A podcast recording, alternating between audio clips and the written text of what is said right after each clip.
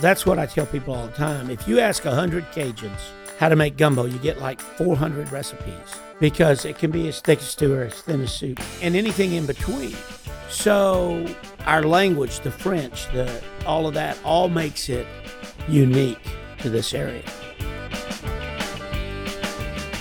Thanks for joining us on Louisiana's Playground Podcast, your roadmap to all things Lake Charles, Louisiana. I'm Brady Renard. And I'm Anna Strider. We're excited to be here this week for our fifth episode. Brady, can you believe we're on episode number five? It's flown by, and it's so exciting to continue to bring you the experiences that we offer here in Southwest Louisiana. Already on episode five, two months of content, super exciting. We hope that you think that we have yet another terrific show as we talk about probably my favorite topic gumbo. We welcome on Chef Scott Landry, who is a chef, comedian, decades of experience in the kitchen, someone that knows Louisiana and Lake Charles through and through. And I think he's a perfect guest to really get the lowdown on uh, the melting pot dish of Louisiana.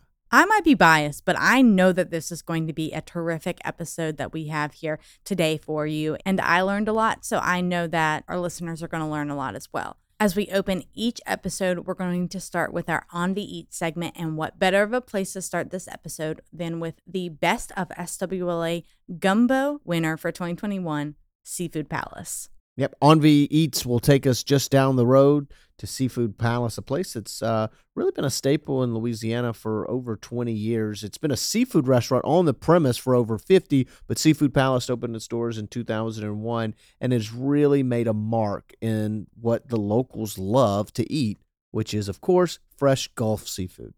I think that's something very specific about Seafood Palace is it truly is a local seafood store each day the restaurant gets in its seafood fresh from Hackberry out in Cameron Parish. They bring in the truckloads. You have your boiled crab and everything delivered and prepared on site. And I think it's important distinction too for people that maybe aren't as familiar. There's a difference between a seafood restaurant and a Cajun restaurant. Oftentimes, Cajun restaurants will double and obviously offer seafood because of how much it is tied into our culture. But Seafood Palace is not a Cajun restaurant. They do not have jambalaya on the menu. They do not have etouffee on the menu, but they have tons and tons of fresh seafood, whether it's fried, boiled, or maybe even in a gumbo they've been a staple in the community. Everyone has known that this building itself has been a restaurant that's been pumping out great seafood for over 50 years. It's one of those places that when you walk into the restaurant, it is an open air feeling. You've got the red tablecloth. It's a great place for groups. They have smaller tables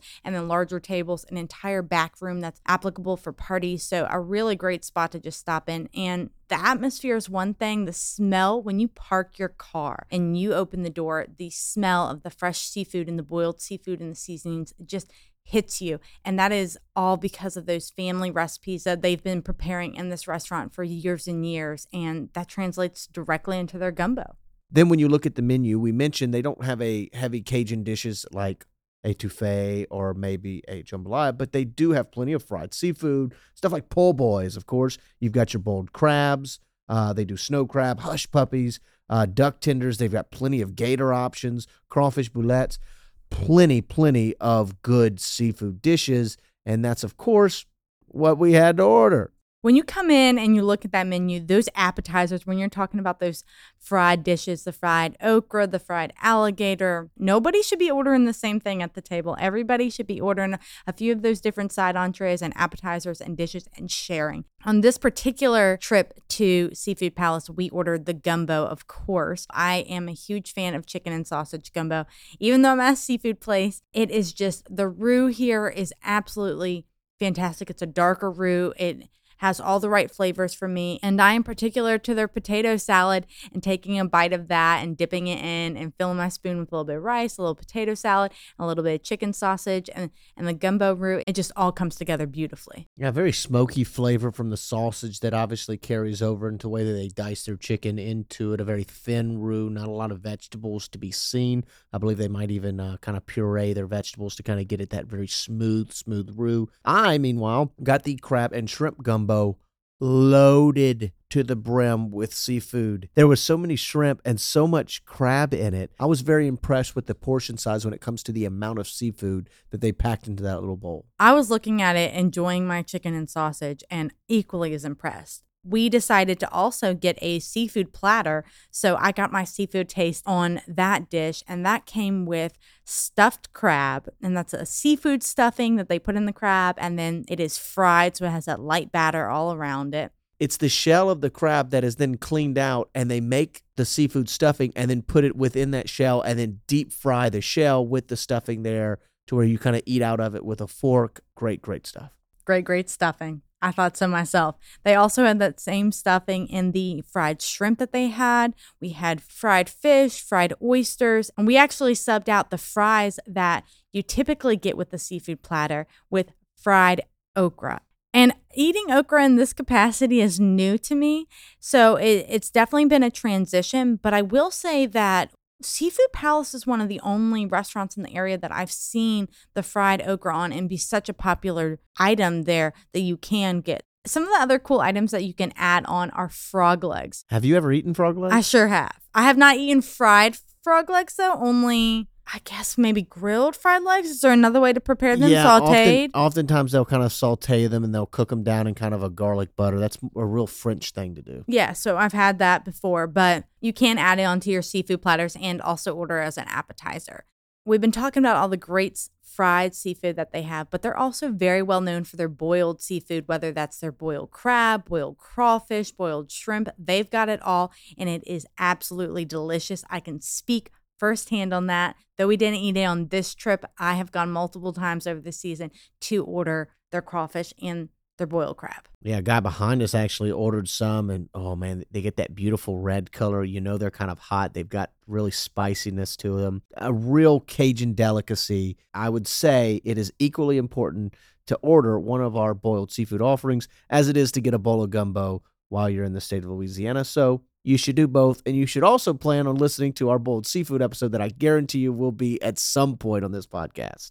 I can confirm that Brady's right on that. We will be doing an episode. But in the meantime, you can stop in at Seafood Palace easily. What's really great about their location is they are located on Enterprise Boulevard, and that is about halfway between the I 210 loop and Interstate 10. So either way you're coming from either the downtown area or the McNeese State University area, it is conveniently located and you can't miss it. Stop in, order up the gumbo or one of the seafood options, and let us know what you think. From a great meal to another great guest, we welcome on Chef Scott Landry, a Lake Charles native who is familiar with Louisiana as he is in the kitchen. His professional debut began at 19 when he prepared a Cajun banquet for 145 fraternity brothers at Harding University. And after he graduated college, he then spent the next 15 years in the food service industry. He has served his spicy Cajun flair to senators and congressmen, movie stars, royalty, three presidents. Wow. He's since now created a cooking comedy show, and when he's on the stage, his accent it flows as thick as gumbo roux, and he tosses out one-liners as easily as he tosses shrimp into his cast iron cooking pot. Chef Landry has put fun into any event by providing a generous supply of humor along with some appetizing Cajun dishes, and his knowledge of Louisiana cuisine is why we welcome him on the show. Chef Landry, welcome to Louisiana's Playground. Thank you. It's great to be here.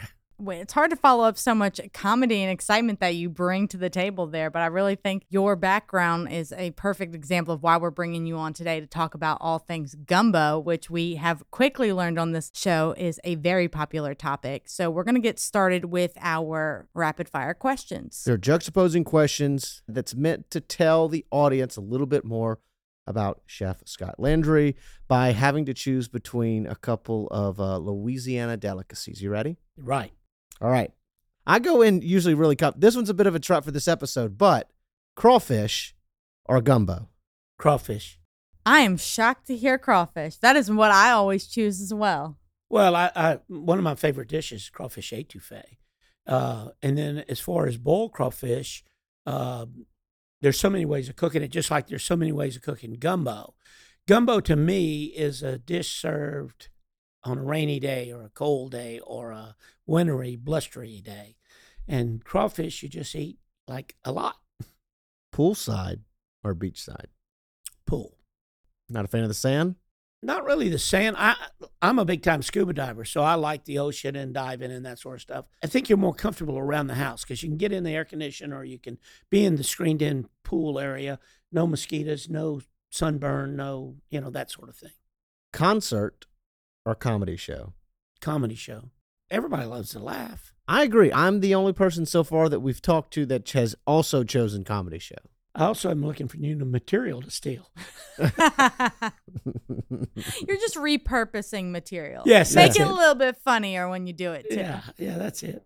For sure. Well, look, we welcomed you on the show because of obviously your uh, culinary background and everything that you can bring to our history and cultural impact as we'll dive into it in terms of gumbo and what it means to Louisiana. In fact, just saying that word gets Louisianians riled up, right? Oh, it, it definitely does, and and it it's some of the first words people will ask you about, because I, I perform about eighty or ninety days a year, showing people how to make gumbo, etouffee, jambalaya, that sort of stuff. They go, "Oh, you're making gumbo?"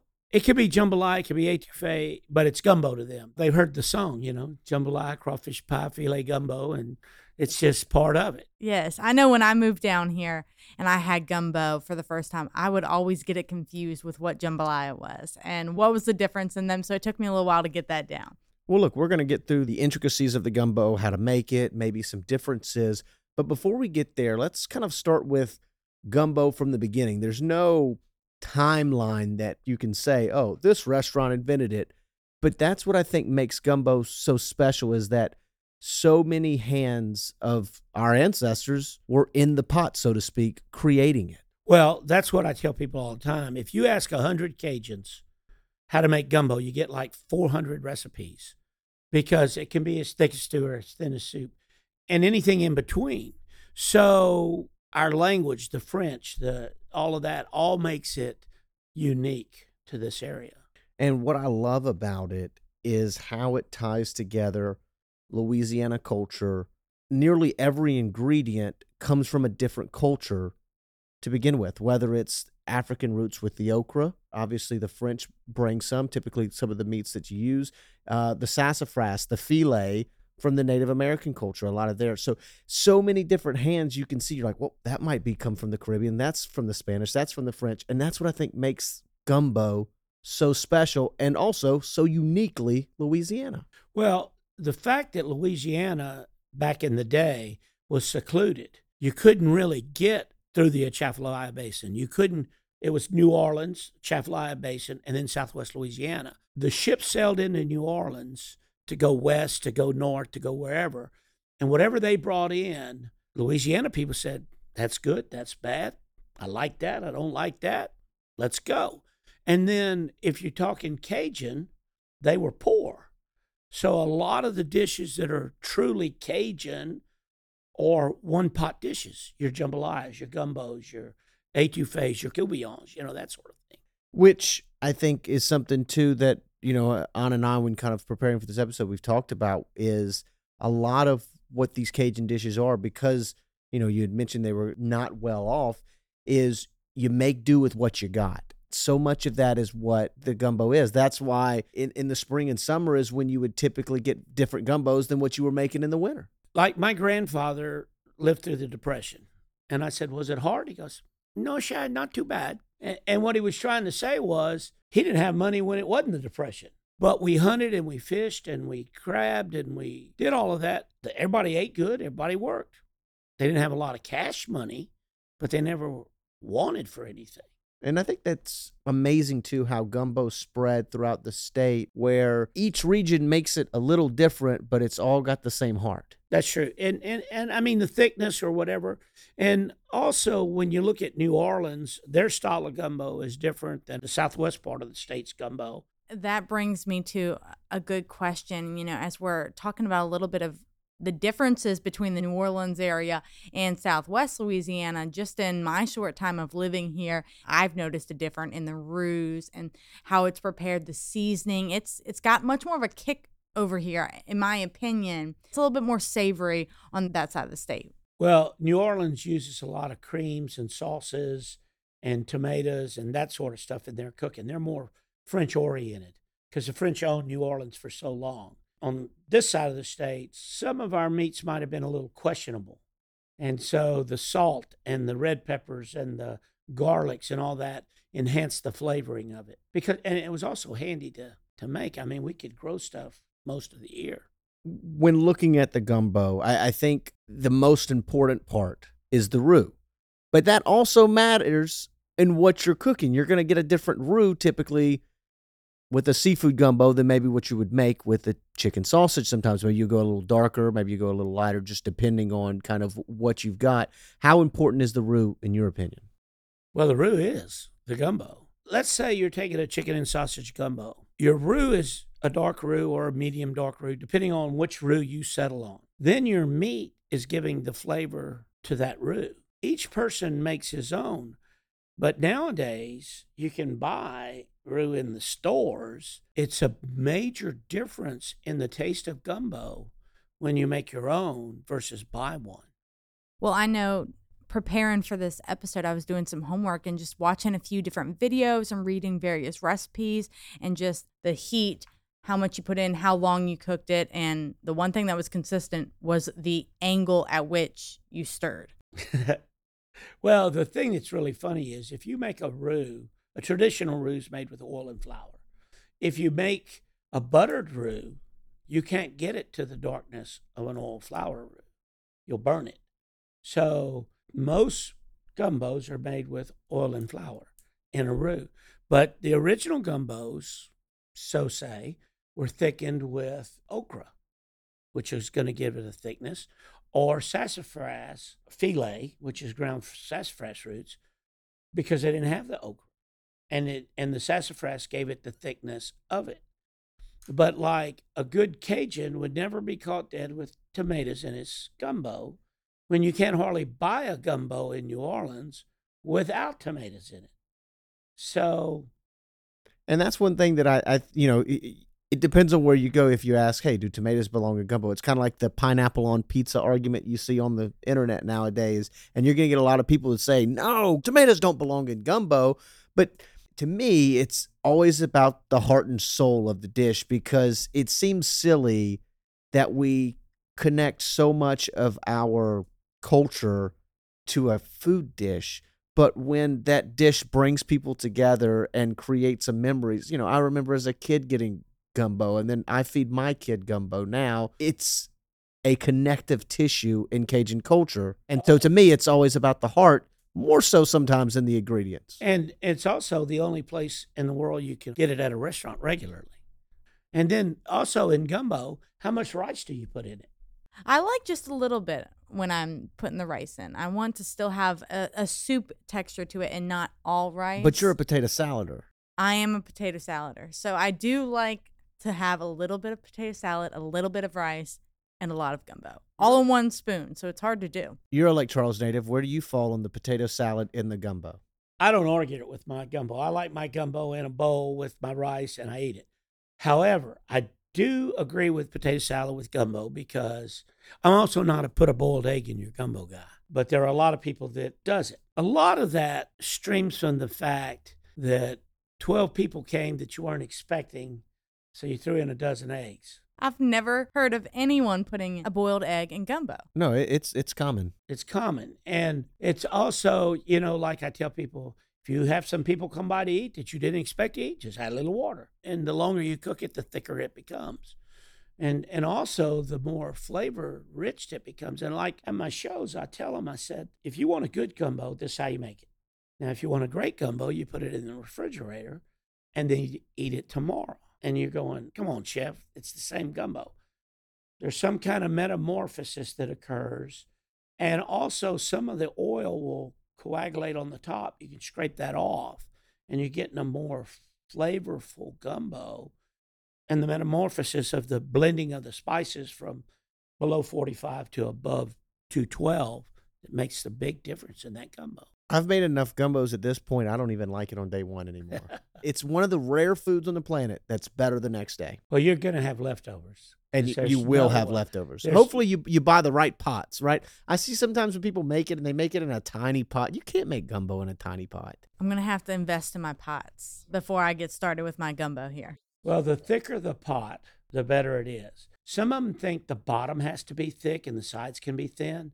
The whole pot should be thick. A lot of them use cast iron pots Mm-hmm. because if Cast they're iron's great. treated correctly, they hold the heat. They're thick. They won't scorch. Mm-hmm. You know, roux's one of the few things you can put in a pot of boiling water that'll go straight to the bottom and scorch. My first gumbo, I I burnt the roux at the bottom of the pot.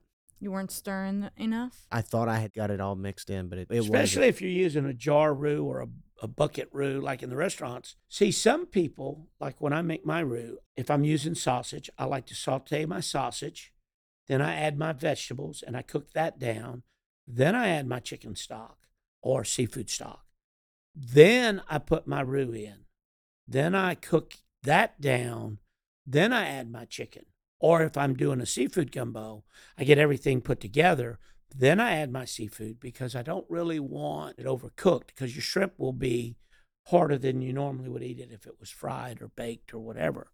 So you have to be careful there, but that's how I do my gumbo. you can't really overcook a gumbo too much. You know, outside of your different steps, like you can overcook your roux, and as he mentioned, you can overcook your seafood. But almost everything else, the longer that it cooks, the more flavor that it's going to continue to have. Right. And you know, in the old days, in the 50s, 40s, they took an old hen or an old rooster that was no longer any good for anything, and that's what they made their gumbo with because they would just they'd make it a holy gumbo. They'd boil the hell out of it until the meat fell off the chicken and then it was tender, and that's how they made it.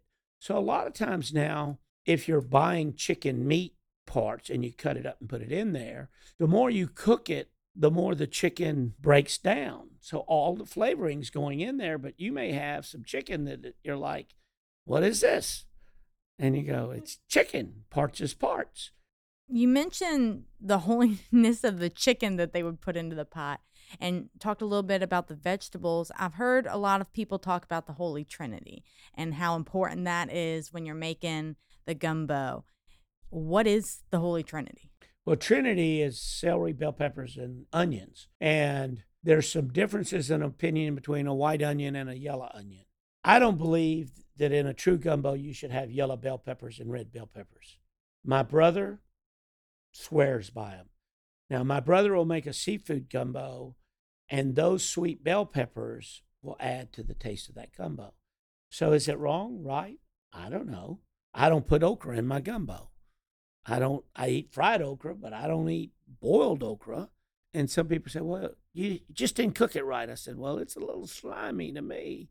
And a lot of them, they would fry their okra down a little bit before they put it in the gumbo to do away with some of that stringiness. Some of the people would brown their chicken in the cast iron pot and then put it in the gumbo pot.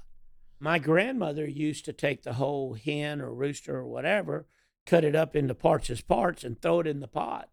And then she would regulate the number of hours that it took for that meat to fall off that bone as to when it was done. And, and that's what I think is funny. Mentioning the okra, isn't the slime what is used as the thickening agent, correct? Right. The Creoles, that's what they use to thicken it. But the, the Cajun people use the roux. The New Orleans people will use either okra or filé to tighten it. I mean, that's three recipes right there on how to thicken a gumbo.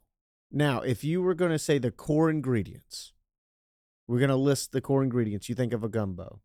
Roux, Yep. what of the Holy Trinity? All three? Do you think all three are key ingredients? Yep. Okay. Tomatoes. No.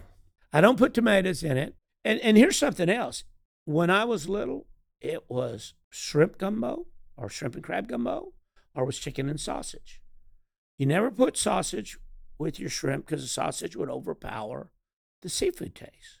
And it wasn't Hillshire Farm sausage. It was Rabideau's or it was Savoie's or it was usually it was made, you know, and it was probably venison and pork most of the time. I think from an outsider's opinion, the real piece of the puzzle and circling back around to our culture is that the only thing that you can do wrong when preparing gumbo ultimately that no one will disagree with is not sharing it Or And not- making enough. or making enough, but not having people over and just sharing that experience, people in the kitchen, and really making it something that's a family and friends event. And that's what makes gumbo so special and brings it back to our culture. Well, our culture is party. It's not drunks. It's not Mardi Gras. It's family and parties. You may hate the neighbor next door, but if you're having a party, he's invited. You may hate Uncle Billy Bob most of the time, but he's family. He's at every event. And, and and I agree with you. I think if you're not sharing your gumbo, you're you're wasting a chance. Most people make a big old bowl of roux because it takes so long to make and then they freeze it or they share it with everybody in the neighborhood. And everybody in the neighborhood knows when you're making a roux, they can smell it. They walk by your house, they're smelling the roux. They're knocking on your door. When's it going to be ready? Yeah, yeah, exactly. But see, you asked about potato salad and gumbo. What about French bread, garlic bread? Does that go with gumbo? You talk about the Cajuns. You know what we would serve on the side of? We'd get hot dog buns with our leftover hot dog buns. We'd put garlic on it and put in the oven, and that was that's what we served on the side Garlic of bread, yeah. Or garlic bread from hot dog buns, especially. You know, I've seen more saltine crackers here versus in the New Orleans area, there was more that slice of French bread that's served over there versus over here. I've seen less of it. let's run through because I don't think we've done this yet. Making the gumbo. Obviously, the roux. We t- we talk about that. The oil, the flour. It's a process. It's a labor of love getting it to the color that you want it. Typically, at least a caramel brown. Oh yeah, at least that dark, if not more fudge brown, is what I tell people. And the start of a roux always starts with hot oil, not lukewarm oil, hot oil. I tell people it's got to be at least 220 degrees. And they're like, How do you know? Well, water boils at 212. Wash your hands. Instead of drying them, flick the water in the oil. Then when it gets hot, it goes snap, crackle, pop. When it comes up to the right temperature, it's quiet. All your water's popped out. You start your roux. And you stir. And you stir. And you stir. And when you get tired of stirring, stir some more. You're not done yet. Yeah. And I think it's important too. The type of oil matters too because of flashpoints with how hot you get in the roux. Well, yeah, I, I mean, I use a pure vegetable oil. And then the other thing you got to remember is when you turn that roux off, it's not done until you've cooled it down because it's still cooking. Because, you know, we talked about you're starting at 240 and you're going to cook it for an hour at least. Now you're at 350, 400 degrees. There's your temperature. If you just turn the fire off, it's going to burn. So you got to continue to stir it. Here is the spot that I think most gumbos take an immediate detour. And what's the next step for you, though? You said that's when you add your vegetables in at this point after getting your roux at the color you like. Actually, no. Okay. Actually, I put my roux aside after it's done. Okay. When I make a gumbo, I start with if it's sausage and chicken. Yeah. Let's say a chicken sausage. That's a kind of a, a very common A one throughout go-to, the entire yeah. state. I start with my uh, my diced sausage and I brown it. As it's starting to get cooked, I add my trinity, the celery, bell peppers, and onions, and I cook all of that down together. Then I add my water and bring that to a boil with my red pepper, black pepper, salt, garlic, whatever you're going to put in it. At that point, when it's boiling really well, I add my roux or I add my chicken and then my roux. Usually the roux's the last thing I add. And then I cook it and and taste it and cook it and taste it and cook it and taste it. Because you can have too much roux. For sure. I mean, you can, and then you, and then ultimately, the only solution at that point is that you got to keep cooking it down to get that roux out of there. To, Or to- a bigger pot, yeah, Yeah, and so- more water. So it, then that's when the time game comes in to where you just got to let that steam cook off of it, and then add and then you know you there. can you can make that. Let's say you made a gumbo at noon and you finish with it two thirty three. You can let that simmer till nine o'clock that night when your party ends. we mentioned it earlier, and I think that's the the whole basis of this episode is how strange it must be for other parts of the country to see a culture so connected to a particular food dish like we are with gumbo. But the more research you do and the more you kind of think about it, you realize how much it is in the connective tissue of Louisiana. Because as we mentioned, every culture had a hand in making gumbo what it is today. Mm-hmm. And while I think we're so connected, what's also interesting is how much we're divided over this piece that connects us so much and that we have so many different opinions and how we do it and it brings so many memories to people so it's it's something that is just so rooted that it's hard to understand if you're not here enjoying it and have those personal experiences Yeah, to me, it's like you know I can make fun of my brother all you want, but don't you say anything about Yeah, him. Oh, or my It's, that's what that's what gumbo is to me to Louisiana. And that's our dishes. All our dishes are like that. The gumbos, the etouffees, the jambalayas. I mean, my my family always says if they were down here, they'd be thirty pounds heavier. They're like, Anna, we don't know how you do it. We see all the food that you post while you're there, and just indulge in. It's it's something that's uniquely Louisiana, and it's very special. And not only for the country, but for the rest of the world. What Louisiana has here in our culinary scene is something that just cannot be beat. As we conclude our gumbo conversation, I think the the two lessons that we've uh, I think we can all agree on, and I think all Louisianas agree on, right? Is number one, if you make a gumbo, you got to share it, Mm-hmm. and number two, don't get gumbo outside of Louisiana. Oh, absolutely. absolutely. And thanks again to Chef Scott Landry for joining us here on the show. And thank you for taking time out of your day to join us here on the podcast. If you enjoyed the show, please leave us a rating or a review wherever you get your podcast. It will help us grow our audience and further share the unique stories that Southwest Louisiana has to offer. You can go to visitlakecharles.org slash podcast to listen to more of our episodes, find out events happening this weekend, and where you can get gumbo while you're in town. I'm Anna Strider. And I'm Brady Renard. Thanks again for coming play at Louisiana's Playground. To you.